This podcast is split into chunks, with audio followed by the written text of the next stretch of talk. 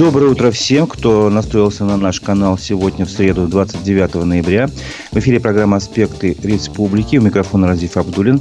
В эфире 9 часов 5 минут. Сегодня мы напомним о событиях в Башкирии, о которых накануне писали СМИ. Послушаем фрагмент программы «Аспекты мнений» с участием видеоблогера Николая Бажина и проведем голосование на нашем YouTube-канале. Напомню, трансляция программы идет в канале э, «Аспекты Башкортостан» в YouTube. Свои вопросы и комментарии прошу вас оставлять именно именно там. Ставьте лайки, э, не забывайте. Этим вы поможете э, работе нашей редакции. Подписывайтесь и на наш телеграм-канал «Аспекты». Итак, давайте начнем с обзора прессы. В Украине погибли еще шесть уроженцев Башкирии. С ними простились в Иглинском, Чешминском, Аскинском, Безбулякском и Кугарчинском районах. Об этом сообщила вчера наша редакция. В, в селе Чувашкубово простились с Алексеем Сидоровым. В Чешминском районе проводили в последний путь рядового Рафиса Каримова. В Аскино попрощались с младшим сержантом контрактной службы Эльвиром Тимиргалиевым. А в Безбулякском районе попрощались с Семеном Николаевым. В Кугарчинском районе с уроженцем села Исимова рядовым Рамилем Рамилем Сагитовым. А, сегодня планируется прощание а, с Владиславом Вакиловым, ветераном а, Афганистана, если не ошибаюсь, да, Афганистана. Сегодня планируется прощание с ним на 10 часов в театре Нур в Уфе. Кто его знает, пожалуйста, приходите.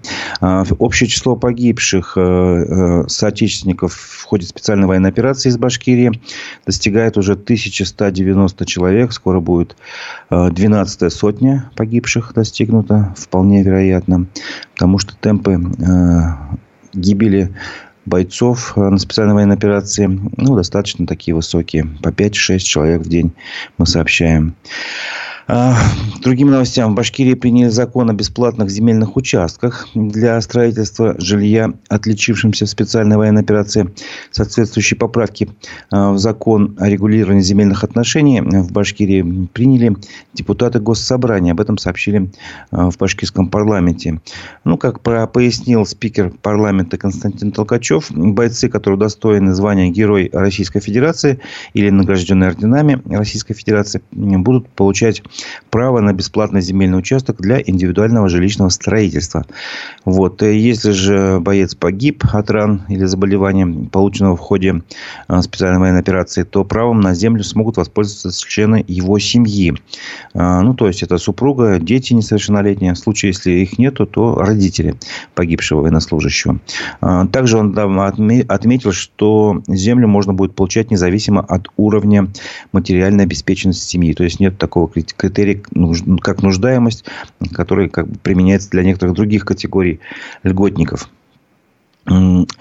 Еще к новостям о специальной военной операции. Родственники мобилизованных обратились к главе Башкирии э, с просьбой об их замене. Накануне прямой линии Ради Хабирова под его постом о поездке в зону специальной военной операции появились обращения родственников мобилизованных. А, напомню, что прямая линия запланирована на сегодня на 7 часов, но не суть. Давайте к обращению перейдем. Что же пишут жены в основном а, мобилизованных? Ради Фаритович, мы тоже гордимся нашими мобилизованными бойцами, которые не сбежали в дни частичной мобилизации, не скрывались от военкоматов, а честно пошли защищать Родину. Но они не железные, они больше года живут в окопах, и им нужна замена. Ну, это основной такой посыл. А, естественно, на эти просьбы просьба отвечают, э, на обращение, вернее, э, сотрудники Центра управления э, регионом, в частности, Айгуль Халикова, сообщила, что согласно указу президента об объявлении частичной мобилизации, контракты о прохождении военной службы, заключенные военнослужащими, продолжают свое действие до окончания периода частичной мобилизации, за исключением случаев увольнения с военной службы по основаниям, установленным настоящим указом. Но основаниями там являются достижение предельного возраста военной службы э, или начало какого-то уголовного преследования в отношении военнослужащих. То есть большинство, естественно, подавляющее мобилизованных под такие э, основания не подходят. Собственно говоря, на вот эти вот ответы жены мобилизованных реагируют очень эмоционально. Они замечают, что не все мобилизованные заключали контракты. Обещали, мол, типа в военкоматах по полгода, что эти всего будут люди проводить э, в ходе войны, э, специальной военной операции. Ну вот, собственно говоря, этого так и не оказалось. Мой муж ничего не подписывал. Ну, вот такие вот, собственно говоря, отклики. Я посмотрел все э, эти обращения. Ну, уверен, даже, может быть, не все, но то, что я успел заметить, вот и, собственно говоря, я их привожу. Вот. Опять же, там такая, типа, не полемика, а переписка идет. Замечают, что все военнослужащие все-таки заключают контракт для получения денежного удовольствия и льгот. Это со стороны, э, получается, чиновников такие ответы. И все-таки жены с этим не согласны. Они возражают. Мобилизованные никаких контрактов не подписывали. Э, вот. Хотя бы типа изучите. И контракт заключается на добровольной основе. Вот, интересно. В общем, получается, что еще раз по поводу прямой линии скажу. Сегодня она состоится в 7 часов. Ее, ее можно будет, э, прямую линию э, главы Башкирии Ради Хабирова можно будет увидеть сегодня в прямом эфире телеканалов БСТ, Россия-24, Башкортостан-24, Вся Уфа, Салям, телеканал такой есть, радиостанции Юлдаш и Радио России. И в социальных сетях, э, собственно говоря, можете посмотреть, можете еще успеть обратиться на прямую линию со своими вопросами есть э, два варианта. Вы можете написать в комментариях, вот как пишут вот эти вот э, жены мобилизованных под постами в социальных сетях у Ради Хабирова, ВКонтакте и Одноклассниках. А второй вариант, вы можете задать видео вопрос, вы его можете записать и загрузить до... Э, вернее, уже все, с этим вариантом поздно. Это надо было делать вчера вечером до 7 часов. То есть, получается, остается пока только один вариант. Написать в комментариях под постами в социальных сетях у Радия Хабирова, ВКонтакте и Одноклассниках. Ну, в связи с этой ситуацией хочу провести голосование на нашем YouTube-канале. Вопрос простой. Как вы думаете, прислушиваются власти к голосу жен мобилизованных? А, первый вариант ответа – да. Второй – нет. Третий, ну, такой промежуточный да, прислушаться, если увидят массовость. То есть, если это, таких обращений будет очень много.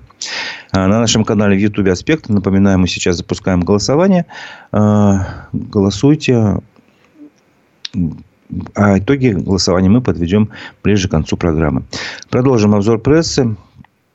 Вернее, давайте сначала э, не обзор прессы продолжим, а послушаем фрагмент программы «Аспекты мнений». Вчера у нас э, с собеседником э, у ведущего Дмитрия Колпакова был видеоблогер Николай Бажин. И вот фрагмент из этой программы я предлагаю сейчас послушать. Давайте это сделаем. Некоторые выводы я читаю по Рустему Хафизову, это бывший депутат Госсобрания. Основные тезисы пленума. Ленин и сегодня живее всех живых. Капитализм завел мир в тупик. В обществе есть запрос на левые идеи. Комсомол был и остается помощником партии. КПРФ остается главной оппозиционной партией. Ничего не смущает? Смущает Несмотря на то, что я знаю Хафизова, я его знаю как предпринимателя, я его знаю как политического деятеля. Что касается Ленин мертвее всех мертвых, для меня это очевидно давно и так далее. Идея, может быть, была смелая, но реализовалась она не совсем правильно. А все потому, что так называемые политические долгожители не стали уступать дорогу молодым. То есть не последовали сама Компартия, почему в тупике была и почему страна в тупик зашла. Потому что новых никаких идей не приходило. Поэтому коммунистическая партия в этом понимании вещей, она ничего нового не внесет. Вот они, например, когда Туймазинский актив выступил против Кутлугужина, какие-то идеи начинает оппозиционная площадка это продвигать, партия их снимает. Вспомним зарайских коммунистов хотя бы в этом же году. Ну да, то есть такие моменты бывают. То есть вы идете в эту партию, вас бах сливают. Ну и что это за такая платформа? Это первое. Второе, признак того, что что-то застарело, это наличие лидера, который сидит годами. Геннадий Зюганов вполне может отнестись к этому человеку и к той истории. Нынешняя оппозиция, она хорошо устроилась, ей нужна доля в пироге, и ее все устраивает. Потому что политики — это прагматичные люди, и прежде всего это не те люди, которые идут воевать на СВО, это те люди, которые скорее покрасуются там с автоматами, но на самом деле они не готовы положить свою жизнь. Они свою карьеру политическую используют для монетизации и для э, качества своей жизни. Поэтому с Хафизовым в данном случае я не соглашусь. Смысл выборов – развивать страну в опоре на волю народа. На выборах президента страны и главы республики масштаб фальсификации только увеличится, доходы бюджета республики рухнули. Это все следствие тупика, в который нас завели, точнее завели страну, да и весь мир капиталисты. Об этом даже открыто высказались Путин и Макрон, сказал Хавизов жить э, страна может при любой форме правления, даже при монархии. Катар тому примеру, да, Дубай тоже это история про другое. Это просто история про то, что не совсем все плохо. Я вам больше скажу, наверное, когда вы король страны, монарх, она вам вроде как принадлежит, это ваша страна, да, то есть вы ее возглавляете, и вы не будете воровать саму себя. В этом понимании вещей смысла, наверное, в коррупции, ну, в личной коррупции нету. А вот когда вы должность сменяемые, когда вы пришли на время, тогда вы заинтересованы как раз-таки что-то урвать и схватить. Но мир так устроен, мир материальный. Китай, он тоже, кстати, из тупика вышли благодаря вот этим кооперативам и экономическим связям, опять-таки, с капиталистами. И они с США завязаны настолько крепко, что эта история попахивает, наверное, популизмом. Ну, от Рустама Хафизова я имею в виду. Ну, а то, что в страну в такую ситуацию завели капиталисты, ты с этим согласен? У нашей страны есть две проблемы. Отсутствие политической конкуренции и коррупция. Причем самое интересное, вторая часть именно коррупции, вот эта вот история с стройками бесполезными, потому что на них выделяется огромное количество денег, и которые можно присвоить как-либо на разных этапах стройки, на разных уровнях власти. Ассоциации застройщиков, опять-таки, это история про то, что у нас же не 10 ассоциаций застройщиков, они же не конкурируют между собой. Одна при власти находится. И получается, что все это придумывается для того, чтобы как-то ограничить бизнес. Крутые компании, которые, ну вот типа Apple, они создавались в гараже. Никто не говорил, вот, вице-премьер одобрил, вот, отлично все, да, этого всего не происходило. Все развитие было как раз-таки частными людьми и частными лицами. Просто это были американские кулибины э, в данном случае. А у нас же история больше про то, что застряла наша страна она как-то вот решения не принимаются, политическая конкуренция отсутствует. С одной стороны, это удобно управлять таким образом страной, когда она идет по одному вектору. Вот, например, есть СВО, его надо там завершить, и в этом понимании вещей с этим проще и быстрее разбираться, чем демократии это делают, чем вот этот вот Запад, который там соберется, пока решение примет, какие-то там пакеты санкций. У них это не получается, потому что они разрознены. А в нашем случае это плюс. Но минус в том, что если страна куда-то не туда идет, то вы никакой силы ее не остановите, она будет лететь как поезд. Это было мнение журналиста, видеоблогера Николая Бажина, которое он высказал в нашей программе «Аспекты мнений». Полностью программу с его участием вы можете посмотреть на нашем канале в Ютубе, на наших площадках ВКонтакте, Одноклассники, а, в Яндекс.Дзене.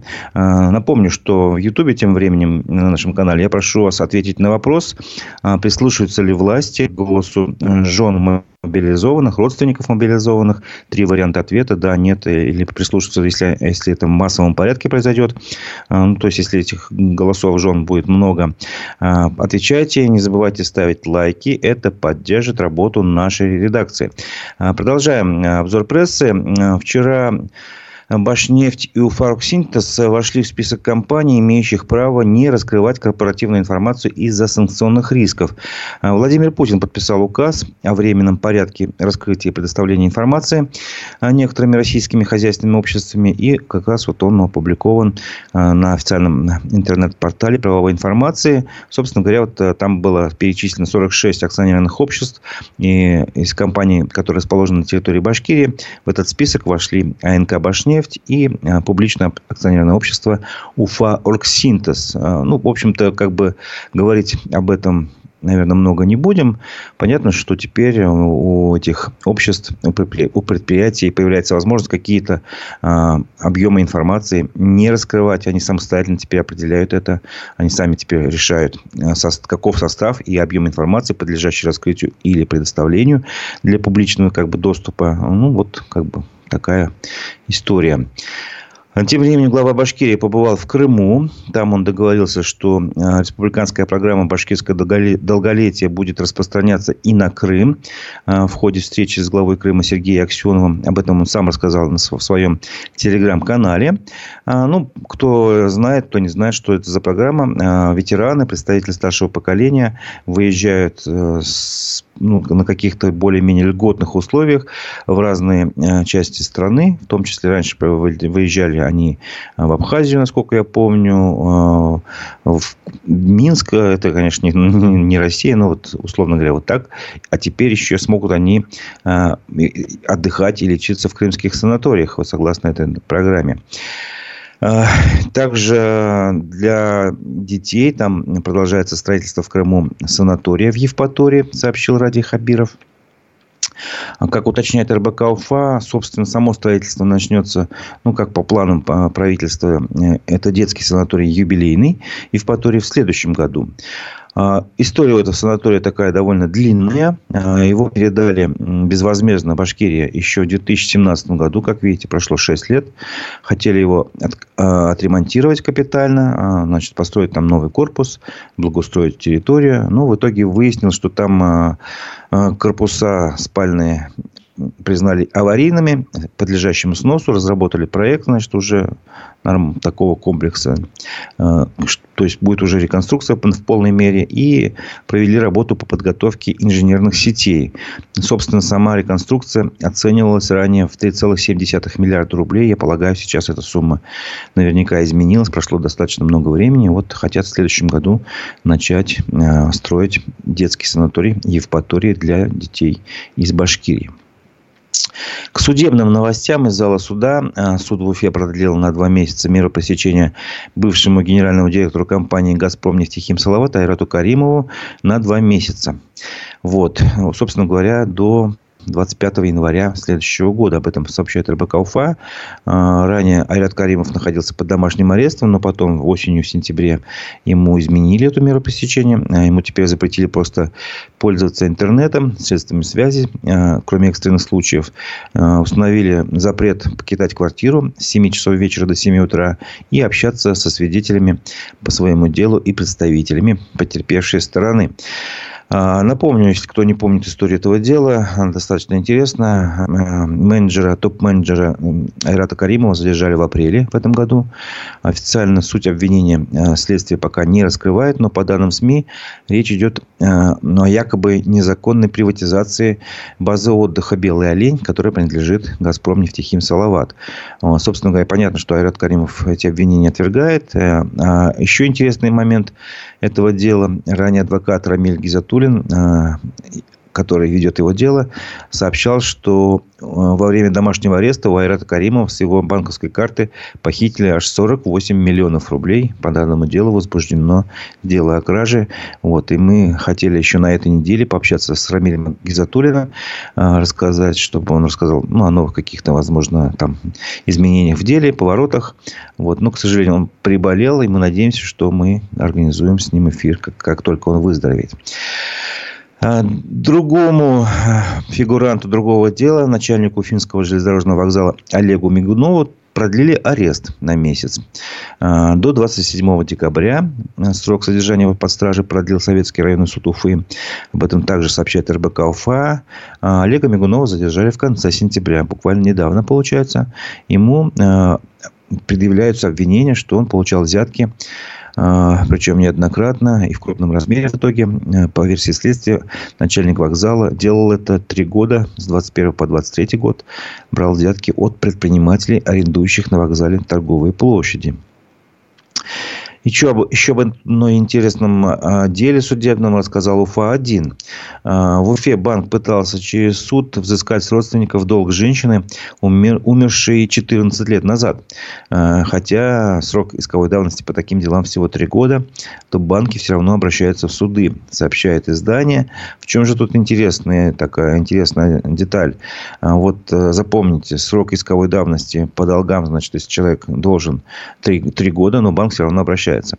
А, конкретно здесь идет речь о банке «Русский стандарт». Он обратился в суд против одной уфимской семьи. А, и там суть дела, что в 2004 году далеком а, родственница этой финской семьи оформила кредитную карту, пользовалась ей до 2008-го. И у нее образовался долг 61 тысяча рублей, который она не погасила. И вот она в июне 2009 года скончалась. То есть, проходит 14 лет, и тут появляется такой иск в банк. Семья выигрывает дело, потому что все-таки банк пропускает срок исковой давности. Но при этом есть очень важная деталь, которую вы должны все-таки запомнить. А, законодательство гласит, э, что исковая давность может применяться только если ответчик на кого подали в суд, сам об этом заявит в суде. А если не заявил, значит, судья может вполне удовлетворить требования истца. Вот это очень интересный момент. А, если вы, допустим, юридически неграмотный, не помните, не знаете об этом, что а, нельзя через три года, как а, человек, который имеет долг, обращаться, за, собственно говоря, за этим долгом, а, это уже все, это бесполезно, а, суд вас не поддержит. Но если вы об этом не знаете, суд вполне может удовлетворить требования банка, и, видимо, на это и рассчитывается. То есть, из 10 случаев наверняка найдется один, там, или даже из 101, а, когда ответчик элементарно не знает, и, в общем, суд банк выигрывает и возвращает себе деньги. Вот, собственно говоря, в этом, в этом интерес этого дела. Это ну, важно понимать, важно знать. Иногда бывают случаи, когда ответчики просто ну, не знают вообще, что идет суд. Узнают только по факту, когда уже вынесено судебное решение и уже не в их пользу. То есть, допустим, не получили повестки в суд, не узнали, что идет суд. Бывают и такие случаи тоже. Ну, тут уже ничем не поможешь, я думаю. Если только в не знаю, тут юристы уже могут сказать точно. Продолжим обзор прессы. Башкирия вошла в топ-10 по расходам на охрану окружающей среды в прошлом году. Э, об этом сообщил Промрейтинг, информационное агентство, которое проанализировало данные об эффективности зеленых инвестиций.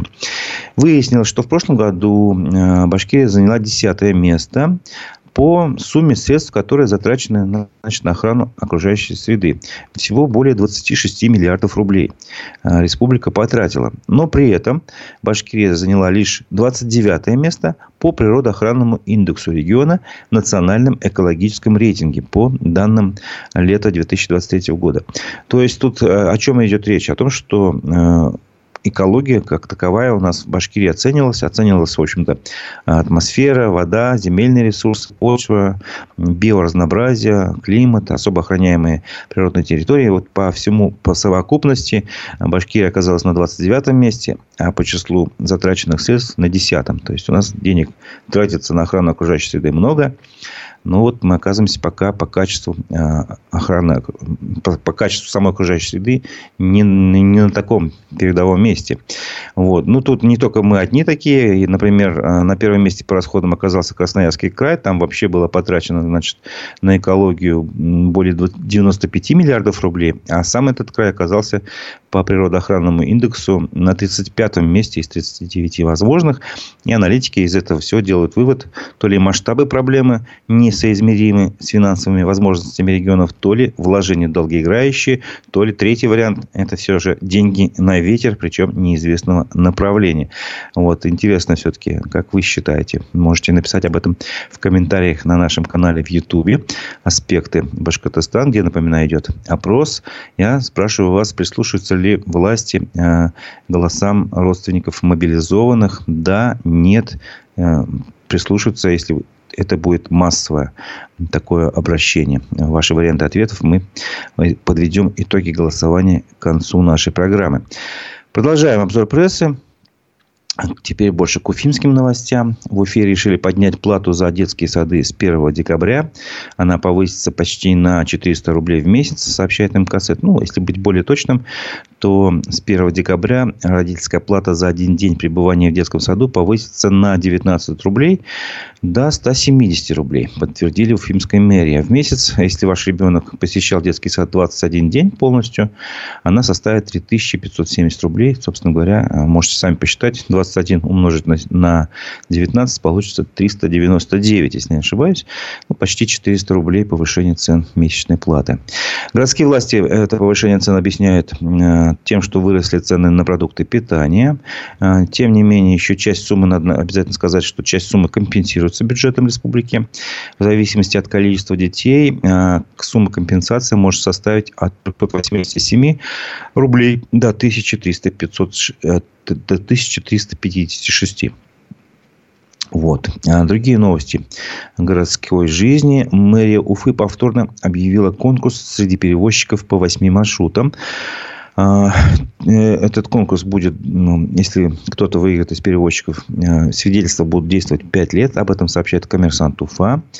Ну, естественно, каждый участник конкурса должен иметь лицензию на право пассажирских перевозок. Собственно говоря, будет разыгрываться 8 маршрутов. 217, 246, 241, 245, 295 205, 233 э, и 216, если не ошибаюсь. Может быть, здесь. Да, все правильно. Вот. Ну, раньше конкурс на 5 таких из этого числа маршрутов тоже был, проводился в сентябре, но вот он не состоялся из-за отсутствия заявок. Теперь, э, получается, добавились еще три маршрута. И заявки принимаются до 22 декабря. Итоги конкурса планируют подвести уже в следующем году, 19 февраля. Посмотрим, как он будет проходить. А, мэр Уфы Ратмир Мавлиев утвердил программу развития отдаленных территорий города с 2024 по 2029 год. Ну, такую пятилетку. Об этом сообщает РБК Уфа. Собственно говоря, на все это, на развитие этих отдаленных территорий предусмотрено финансирование в размере 331 миллиона рублей из муниципальной казны. А, деньги будут как распределяться? В следующем году почти 60 э, миллионов рублей, 59,5. Потом чуть побольше, 60,5 миллионов рублей два года. И уже, э, ну, собственно говоря, в последующие три года по 48,9.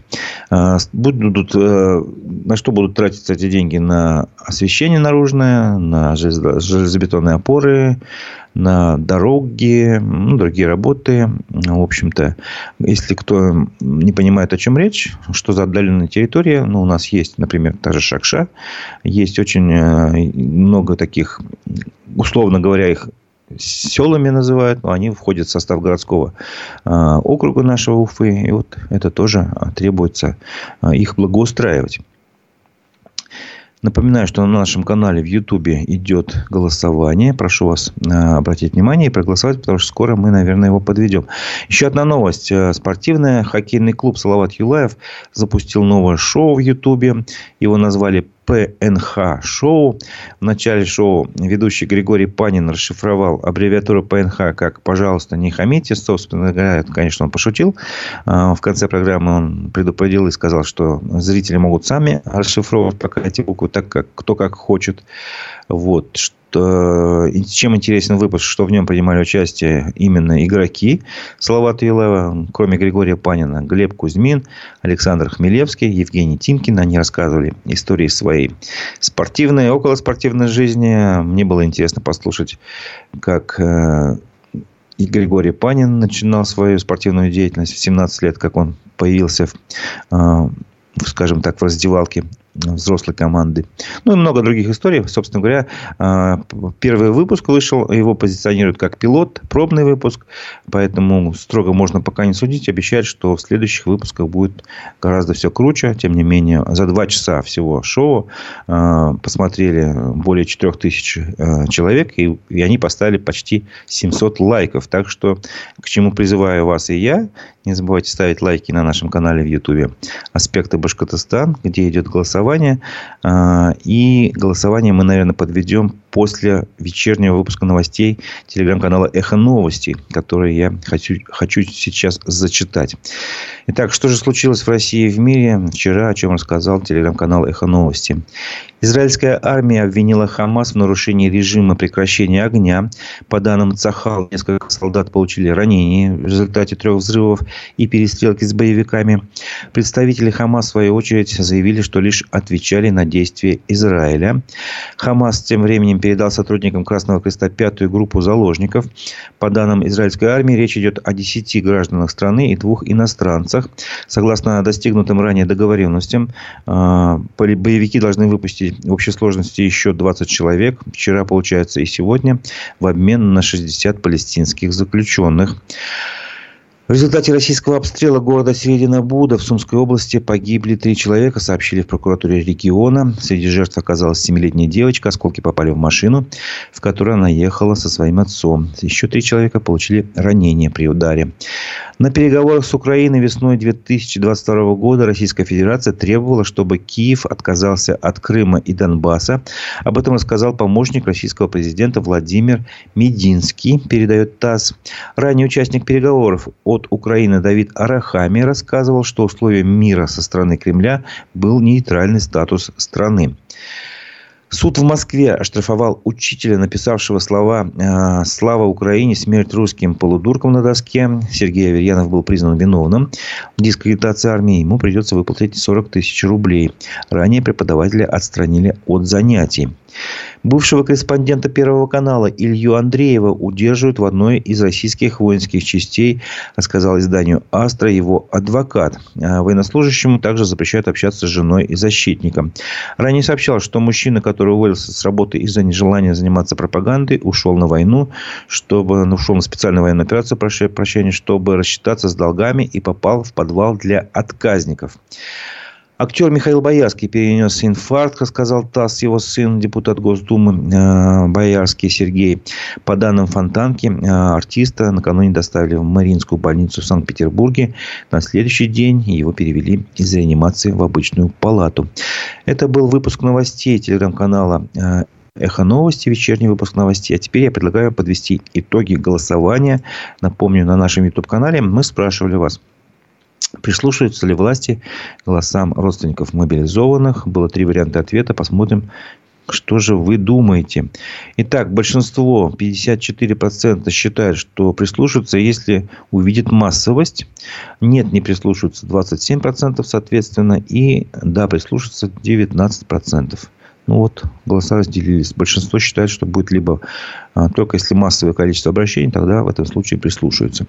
Что ж, посмотрим. В принципе, время покажет, потому что у нас есть время, собственно говоря, а, напомню, в декабре будет прямая линия а, с президентом России Владимиром Путиным. Возможно, там что-то будет сказано. Не, не замечать вот этих массовых обращений невозможно, на мой взгляд. Но, тем не менее, посмотрим.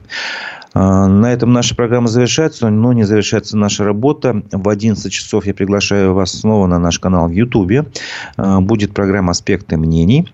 Мы пригласили а, в гости заведующего кафедрой социальных и политических коммуникаций Уфимского государственного нефтяного технического университета Эдуарда Гореева. Так что будем говорить о политике, социологии и прочем.